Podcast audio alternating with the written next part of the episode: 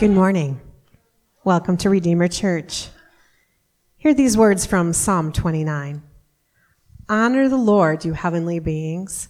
Honor the Lord for his glory and strength. Honor the Lord for the glory of his name. Worship the Lord in the splendor of his holiness. The voice of the Lord echoes above the sea. The God of glory thunders. The Lord thunders over the mighty sea. Again, I welcome you to Redeemer Church. My name is Beth, and I'm a volunteer here. This is our eighth week in the in the message series, and uh, Pastor Tim, I've just flubbed it up. So why don't you go ahead and take over? It's okay. It is okay. Not only is it our eighth week, but it is our final week in this teaching series, um, The Power of Hope. And we're bringing this all to a close where we've been looking at Jeremiah chapter 29. And not just that one verse for, I know the plans I have for you, says the Lord, but all that has led up to that and what it means for the Israelites to be in exile. And today we're going to bring this series to a close by looking at how our starting point matters. You see, a lot of times in our life, we, we find ourselves in these situations where we're not sure if we're really failing at something or not. We think we're following God's path, but we're not sure. And we're trying to wrestle through that, that situation of, is this really where God wants me to be? Am I, am I in the right place? And in those moments, we find ourselves needing to rest even more securely on God. And as the Israelites are in the exile, and as they've they've been told they're going to be there for 70 years, as they've, as they've told they've been told that God is with them, even though they're being punished, um, we find that God gives them this promise in these last few verses of Jeremiah, and that there's a condition to that promise, and and but that it's a promise still that that when you seek God, you'll find Him, and when you pray to God, that he will listen to you. And that ultimately, God is going to bring the Israelites home, just like God will bring us home in our lives when we remain faithful. And so, we're going to bring this series to a close by looking at our starting point and how it really matters in our lives. Heavenly Father, we are so grateful to be here in this place. God, use these moments to help us experience you, to grow in us, to work in us. It's in your Son, Jesus' name, that we pray. Amen. Well, if you're taking notes this morning, I'd invite you to take out your message notes guide um, from your worship folder, if that helps you as you follow along this morning. I'd like to share with you a, um, a brief story this morning. After, after many years of, of praying, uh, there's this girl named Mary, and she, um, she started this course of study in, in a field that she was interested in, and, and it was very close to her heart. And, but unfortunately, things didn't turn out very well as she started. Um, her first few papers received failing grades, and one of her instructors made some comments that were very discouraging for her. And leaving out some of the personal information, here's part of what she wrote in her email about the experience ask, as she was asking for some advice about her hard time that she was going through. And I'll quote it. She said, When I started I was scared. I stepped out in faith to do something for which I felt completely inadequate. I don't know if you've ever stepped out in faith to do something that you felt completely inadequate, and I know that I have personally. Um, but she stepped out in faith to try something. She goes on, the classes have been very difficult for me, and sometimes I have almost reached the breaking point. Again, I can't speak for you, um, but I know in my life I've almost reached my breaking point, and so I would assume that many of you maybe have almost reached the breaking point in your life in different situations. I'm intrigued with the idea that I am right where God wants me, and that He is in control and will use this whole experience somehow. But I have questions about whether or not this is the right thing for me to do. And then she raises some good points, uh, and some points that I think that all of us would ask if we were in a similar situation. She asks, I don't understand why, if God opened the door for me to go back to school, that I would be struggling so much. She asks, I don't understand why the frustrating low grades. I prayed for God to help, and my prayers seem to go nowhere. Now, maybe that's never been you. Does God want me to fail my exams? She asks. Am I right where God wants me to be, running in circles and hoping against hope? Is this an all things work together for God's good, or all things work together for those who love God situation, or, is, or not? What, what is this? You know, I think we've all been in these kind of situations in our lives before. It's very tough to take a step of faith, to take a leap of faith, especially when we feel like we're inadequate or that we don't know if we can actually do it or not. And then especially if it blows up in our face, if, if, if, it doesn't actually work out the way we want it to. Deep inside, we, we all like to think that if we obey God, if we're going to follow God and do what He says, um, and what He tells us to do, then things are, even though they're going to be tough, and we know that when we follow God, it's not going to be easy. We, we accept that when we take a step of faith, but we, we, we think that, you know, it's all going to work out somehow. Ultimately, in the grand scheme of things, in the big picture, we, we believe that God's going to work it out and, and it's going to be good. And, and in the big picture, that's true. It will. But obeying God is always the best way to go. And the fruit of obedience is always the best, but ultimately is always the best. But that's, that's that word that catches us sometimes, that ultimately it'll work out for good. Sometimes obedience may seem quite bitter to us when we've tried to do the right thing. We've ventured out in faith, we've taken that step, and we've obeyed God, and yet we still end up frustrated and wondering somehow, did, did I make a mistake? Did I make the wrong choice? Did I do the wrong thing?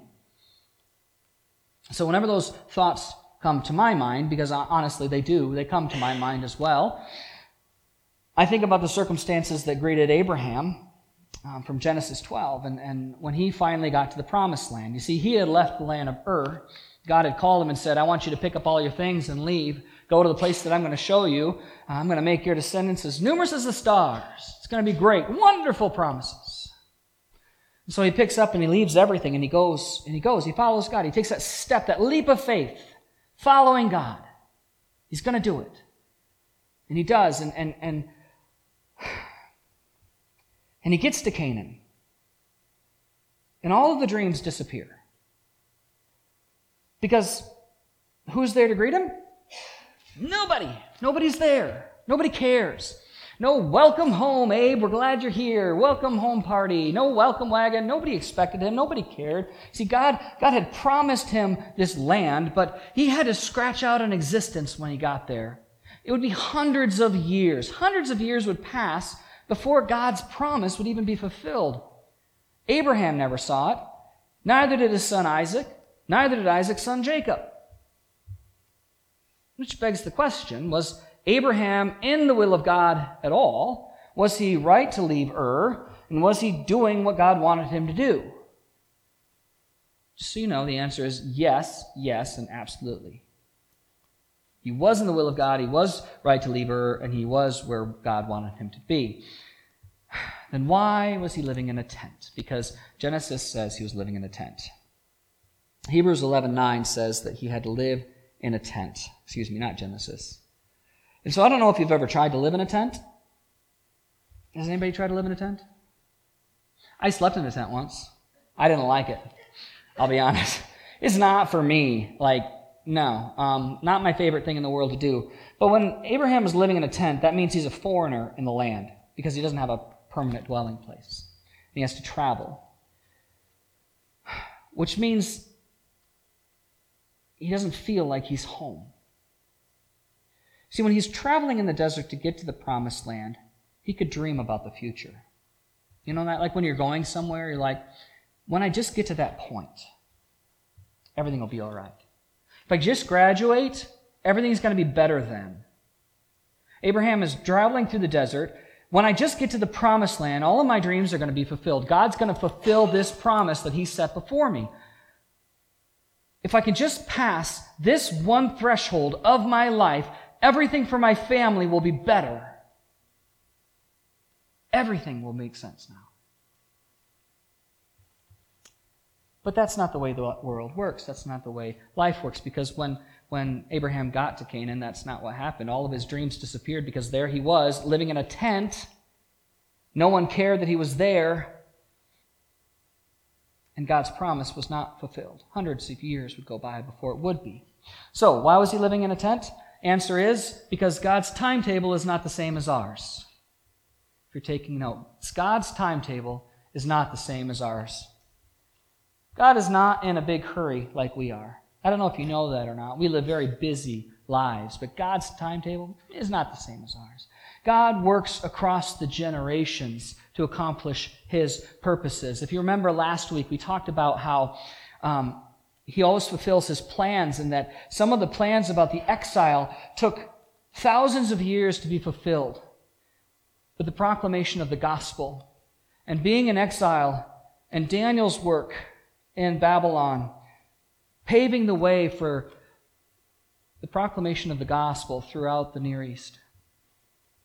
You see, we worry, I won't say we worry, I worry about what I'm going to wear to the Halloween party. I'm not going to assume you worry about that kind of thing. But do we really think that God worries about that kind of stuff? There's a big difference between what we worry about and what God worries about. See, and God is working across the generation to accomplish his purposes.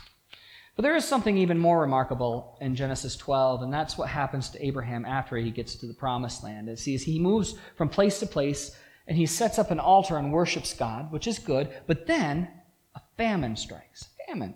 Of all things, a famine strikes. You see, sometimes we do all the right things in life. We, we do everything that we're supposed to do, and we follow God's directions. We take a leap of faith.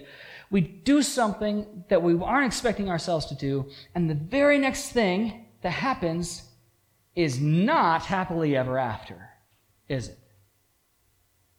No. It's not happily ever after. Sometimes it's a famine or a car accident. It's a drought or a diagnosis. Corporate shuffling or downsizing. It's any number of things. Often, it's then that our faith actually starts to waver. Abraham was dedicated. He, he was a dedicated follower of God. He, was, he sacrificed everything. He left Ur to go to the promised land.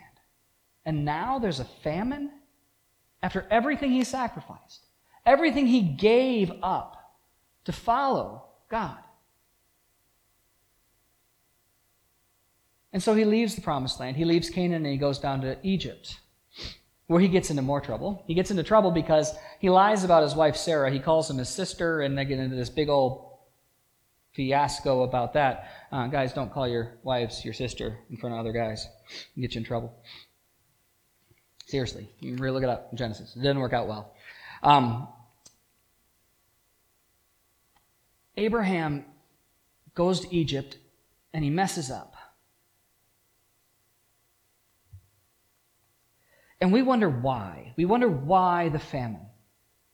Why the testing? After everything that we've endured, after everything Abraham endured, after everything we sacrificed, I've been a good and faithful servant, God. I have sacrificed in my life. I have served in my life. I have done all of these things. Why do I still have to go through these struggles? Why do I feel like I'm being tested yet again? Why do these things keep happening to me? Why one more test?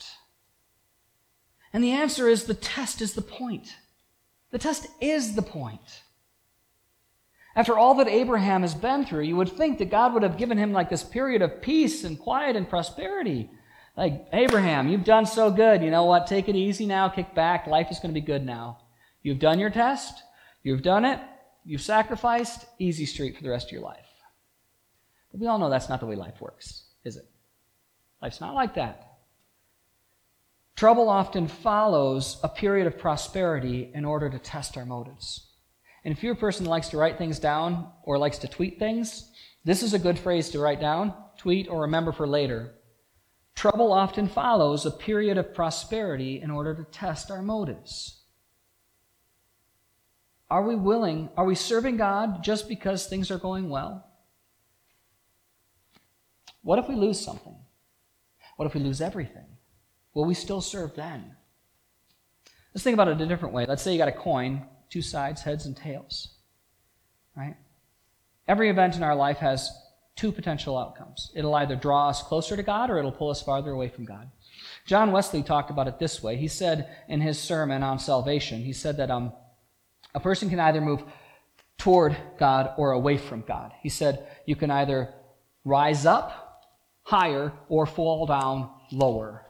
He said you cannot remain still. There's no such thing as being stagnant in your faith. If you are not moving forward, you are backsliding, is what he would say in your faith. And so every event that happens in our life is either moving us toward God or away from God. And those are the only two options. And so if we look at Abraham, if Abraham would have stayed in Canaan during the famine, he would have learned how to trust God in a brand new way. If he hadn't have lied to the Egyptians about his wife, he would have given God a chance to meet his needs without resorting to deception. But because he didn't do those things, the same famine led him away from God. The famine led him away from God. How much better it would be if we would be able to learn from this lesson. Instead of like complaining every trial, at every trial and every issue that we had and saying, Why, God? Why me? I'm the perfect Christian. Thank you for laughing.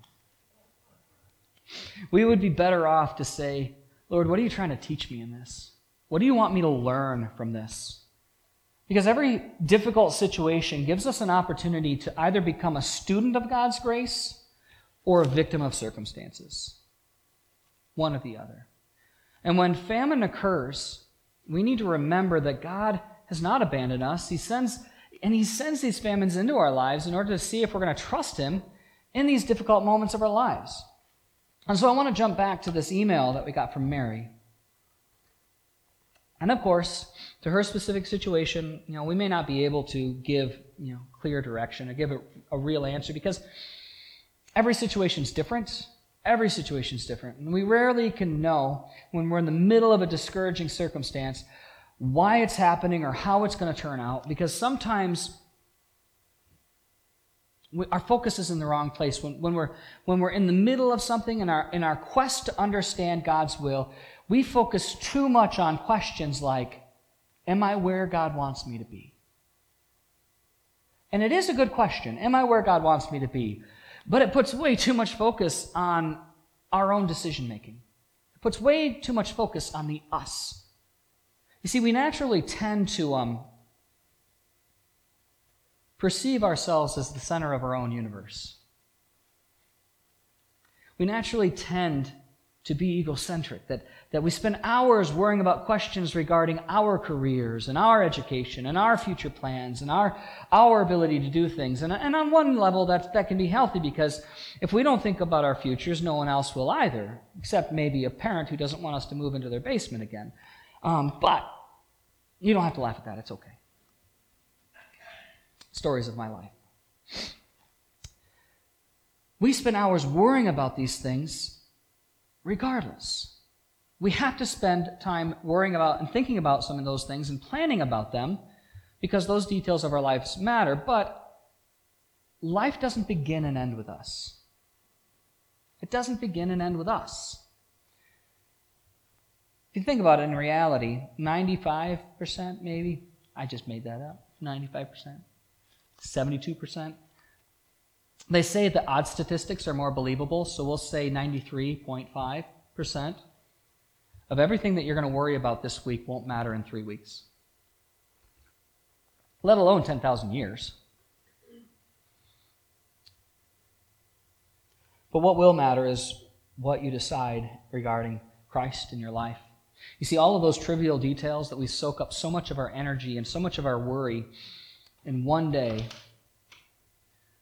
we're going to recognize them for what they are at some point, which is just trivial details that don't really matter. So, with regard to that, these specific questions from Mary, it may be that Mary needs to find another line of study. She may be in the wrong career path. Perhaps even God allowed her to enter one program in order for her not to graduate but to allow her to see that she has giftedness in another area. Or perhaps this is simply a test to develop her perseverance, to see if she is willing to endure, to put in the effort and energy that she needs to be successful. or a way for her to, to see previously unseen weaknesses. Or perhaps it's just to test her motives. I don't know. Who knows? Well, God knows, but I don't know. I once heard someone pray, Lord, you didn't bring us this far just to see us fail. And that's true enough, but our definition of failure is not God's definition. Because those are two different things. Today's failure may be a stepping stone to whatever God has called for us to do tomorrow. Today's failure may be a stepping stone to whatever God has for us tomorrow. We simply can't be sure about these things in advance. In all of this, our starting point is very important. It's an important thing. It takes it often takes times of great discouragement for us to be able to realize that we can only start in two places. We can either start with our problems or we can start with God. When we're in these moments of discouragement, we either have to start with our problems or we have to start with God. But starting with our problems leads to confusion and it leads to discouragement.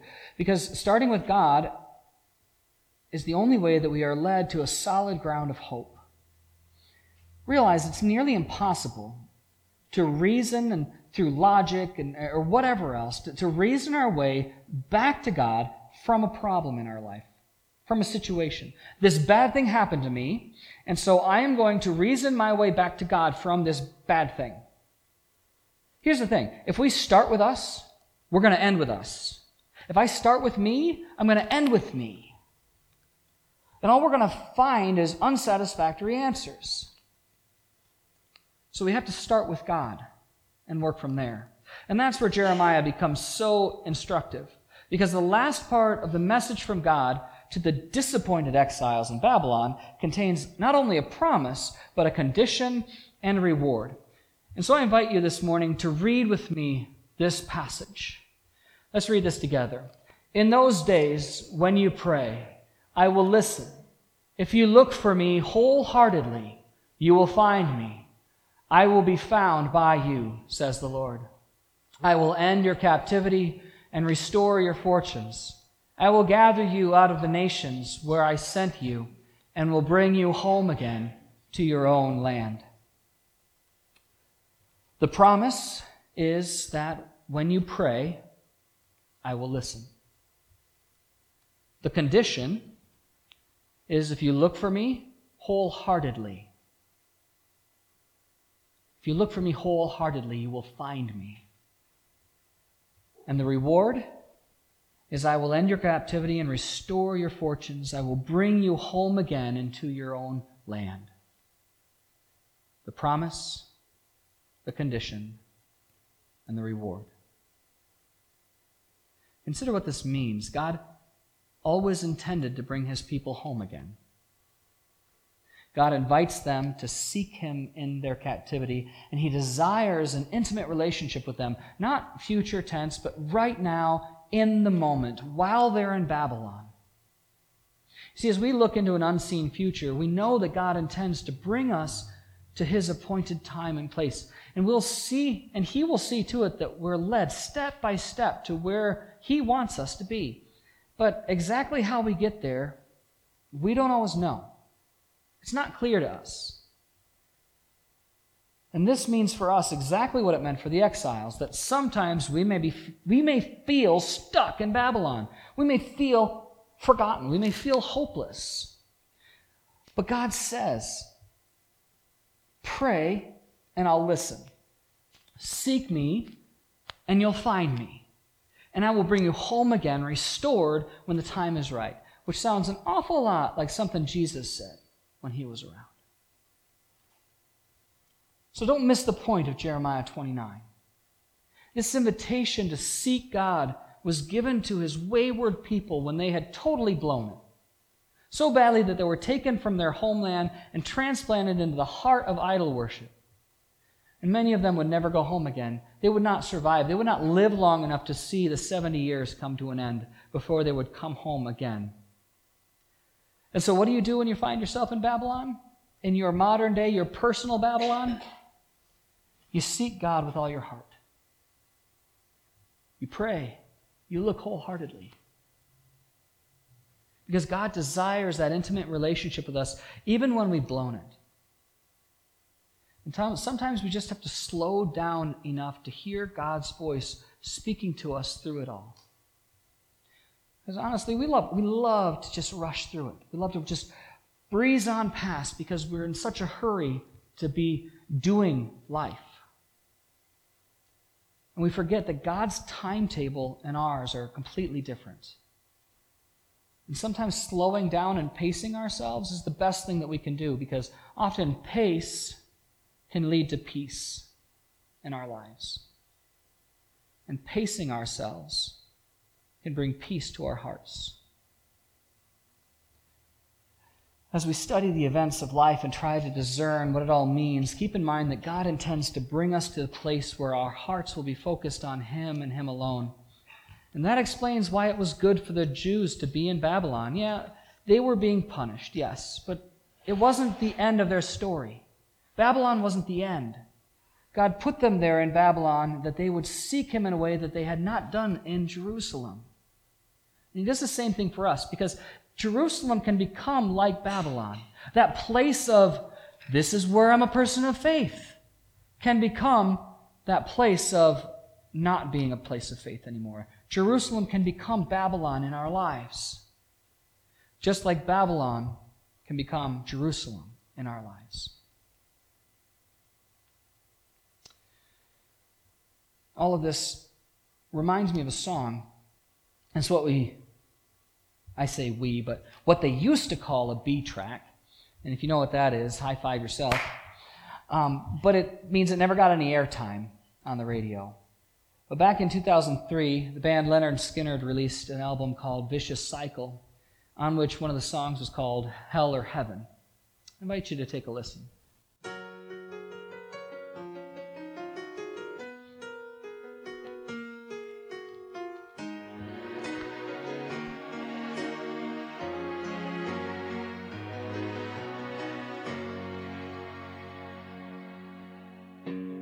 Mama used to say to me, You can make your destiny. Keep your feet planted on the ground. You can always get it back. Make a castle from a one room shack. It's all about what you make or what you found. Son, you're gonna find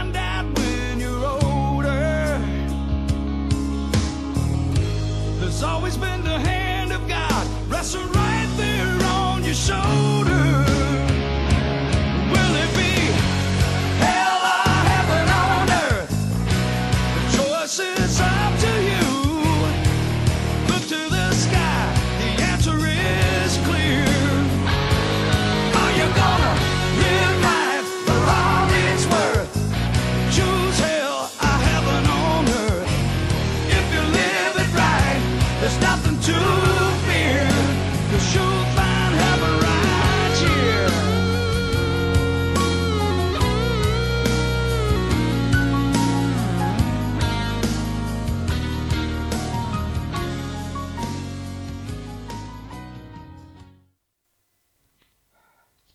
Here's the bottom line. As you experience moments of exile in your life, your own personal Babylon, don't despair. God has not forgotten you. And I invite you to remember these truths. One, that God often puts us in places that we don't like so that we're forced to confront our own weaknesses. Two, we often will be in those places longer than we would choose to be. Three, these times are wasted. We waste these times if we mope around complaining or become bitter with God. And lastly, these times can be redeemed if we use them to grow, to serve other people, and to know God better through them. The great mystic Thomas à Kempis, who wrote The Imitation of Christ, said, Seek God and not happiness. Often we get that backwards and we try to seek happiness and then somehow try to throw God in as, as an added bonus. But we end up with neither. And this is the paradox of the gospel. And that's what when we truly seek God and we find Him, when we seek wholeheartedly and we find God, We find a sense of deep fulfillment in our lives, a lasting joy, what Christ called in John 10:10, life and life abundant. Some know this as genuine happiness. But it takes years for many of us to figure that out, and some of us never quite get it straight. Instead, we often pursue earthly happiness and our own agendas, and then we wonder why life leaves us frustrated and unfulfilled. So, what do you see today when you look at your life? If you see, if all you see is Babylon, if all you see is Babylon, you're going to be miserable. But if you see God working, if you see God working in it, you will have hope. Life is awful short, friends. We're born, we live, and we die in, in just a blink of an eye. Each day is a gift, it's a blessing, even if we're in Babylon. What would it take for you to look beyond yourself today, to see your life starting and centering on God and not yourself? How would your day and your day to day routine change if you were to begin to live into God's timetable instead of your own? And how could pacing your life bring peace today? And are you wholeheartedly seeking God? God, we pray to you in this moment because we know that you hear us. We seek your guidance in our lives. Comfort our aching hearts as we endure the burdens of our brokenness. Forgive us, Lord, in every way that we have failed in your sight. We admit our failure to, to you, Lord, as we strive to do better each day. Gracious God, we, we thank you for your grace that washes over us, making us whole in you. We thank you for your unending love, your divine mercy, and your grace, Lord, in our lives. It's in the name of your Son and our Savior, Jesus the Christ, that we pray, and it's in his name that we say, Amen.